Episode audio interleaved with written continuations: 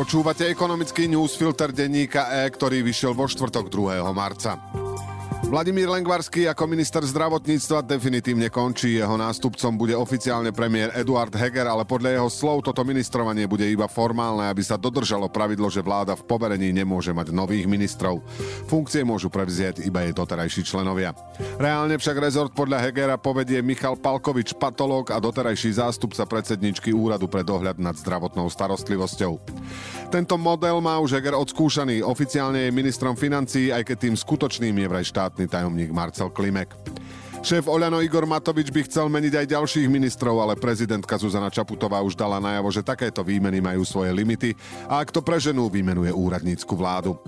Situácia okolo energií je naďalej priaznivá, ceny sa držia na relatívne nízkej úrovni. Nemecko v poriadku prečkalo zimu bez ruského plynu, hoci mnohí to považovali za nemožné, povedal nemecký kancelár Olaf Scholz.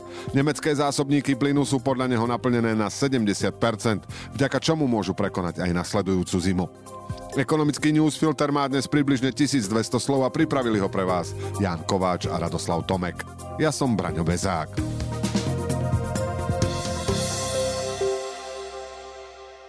Jedným z dôvodov lengvarského odchodu je meškajúci projekt nemocnice Rásochy. Slovensku totiž hrozí, že príde o stovky miliónov eur z plánu obnovy. Rásochy budú, povedal včera Heger. Viac sa dá však veriť rozvojovým projektom nemocníc, na ktoré má ísť celkovo 200 miliónov eur. Zoznam nemocníc, ktoré získajú granty z plánu obnovy, zverejnilo ministerstvo včera, v deň, keď prezidentka rozhodla o jeho novom vedení. Ktoré nemocnice získajú podporu? Nemocnica s poliklinikou svätého Jakuba v Bardejove 9,7 milióna eur. Nemocnica Poprad 42,3 milióna. Fakultná nemocnica Agel Skalica 22,7 milióna. Nemocnica Agel Levice 42,4 milióna, nemocnica Agel Zvolen 25,8 milióna eur, nemocnica s poliklinikou Spišská Nová Ves, Svet zdravia 39,5 milióna, Kisucká nemocnica s poliklinikou Čadca 7 miliónov. A nemocnica s poliklinikou Prievidza so sídlom v Bojniciach 15 miliónov eur. Medzi najúspešnejšími sú nemocnice v Nových zámkoch, Hlohovci, Považskej Bystrici, Dolnom Kubíne, zariadenie v Pezinku a nemocnice Penty v Humennom, v Michalovciach a pravdepodobne v Rimavskej sobote.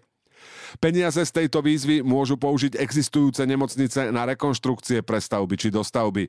Zmluvy so stavebnými firmami musia podpísať do konca prvého štvrť roka 2024 a výstavba by sa mala skončiť do konca roka 2025. Ľuďom, ktorí poberajú sociálne dávky, sa v minulom roku zvýšili životné náklady oveľa viac ako príjmy. Preto sa rozprúdila debata o tom, že by sa dávky mali valorizovať iným spôsobom, takým, ktorý by reálne odrážal rast životných nákladov. Parlament napokon aj schválil nový model valorizácie, ktorý je postavený výlučne na nízkopríjmovej inflácii. Problém je, že to urobil príliš neskoro, v čase, keď už táto zmena nemá na sociálne dávky žiadny vplyv. Čo sa presne udialo? Viaceré sociálne dávky sa odvíjajú od tzv. životného minima. To sa vždy v júli zvyšuje podľa jedného z dvoch ukazovateľov, podľa cien dôležitých pre nízkopríjmové domácnosti a podľa rastu príjmov slovenských domácností prepočítaných na osobu. Na zmenu životného minima sa používal údaj s nižšou hodnotou.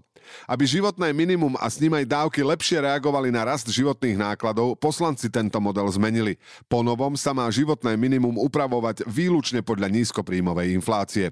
Ak by túto zmenu zaviedli ešte v Lani, výsledkom by bol výraznejší rast dávok. Keďže to spravili až teraz, keď už je inflácia nižšia, zmena nebude mať žiadny efekt.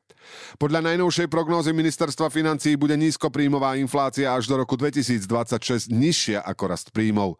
Keďže bude nižšia z týchto dvoch ukazovateľov, v ďalších rokoch by sa dávky upravovali podľa inflácie, aj keby poslanci zákon nezmenili.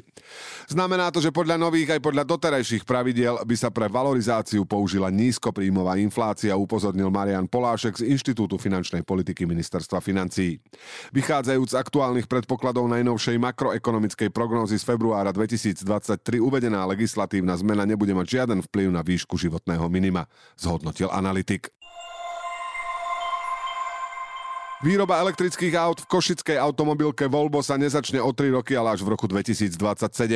O tomto sklze sme sa dozvedeli ešte minulý týždeň, keď sa rozbiehala výstavba priemyselného parku. Teraz vám prinášame hlavné dôvody omeškania, ktoré nám prezradili zástupcovia Volva a ďalší ľudia z automobilového priemyslu.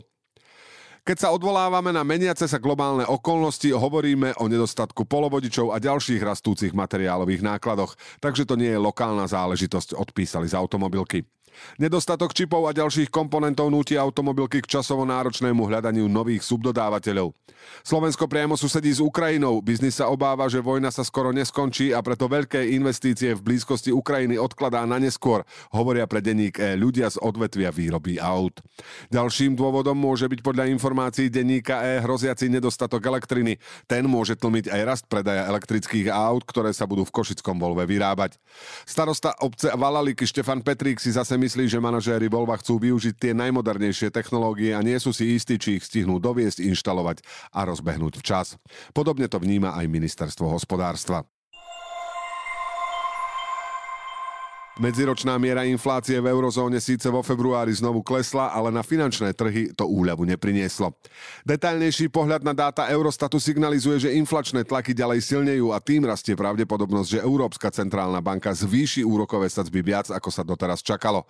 Aj keď sa medziročný rast cien spomalil z 8,5 z januárových 8,6%, rozdiel bol menší, ako očakávali analytici.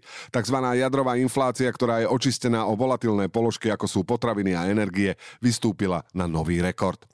Medziročná inflácia v menovej únii klesá už štvrtý mesiac potom, ako v októbri vystúpila na 10,6%. Prispieva k tomu najmä zlacnenie energií, ako je plyn, ktorého ceny sa dnes pohybujú na úrovni pred ruskou inváziou na Ukrajinu. Jadrová inflácia, ktorá je aktuálne v centre pozornosti centrálnych bankárov, však vykazuje opačný vývoj, čo signalizuje, že nákladové šoky sa čoraz silnejšie prelievajú do celej ekonomiky. Čo to urobí s úrokmi? ECB od júla 2022 zdvihla tzv. depozitnú sadzbu, ktorá úročí rezervy komerčných bank z mínus 0,5% na 2,5%.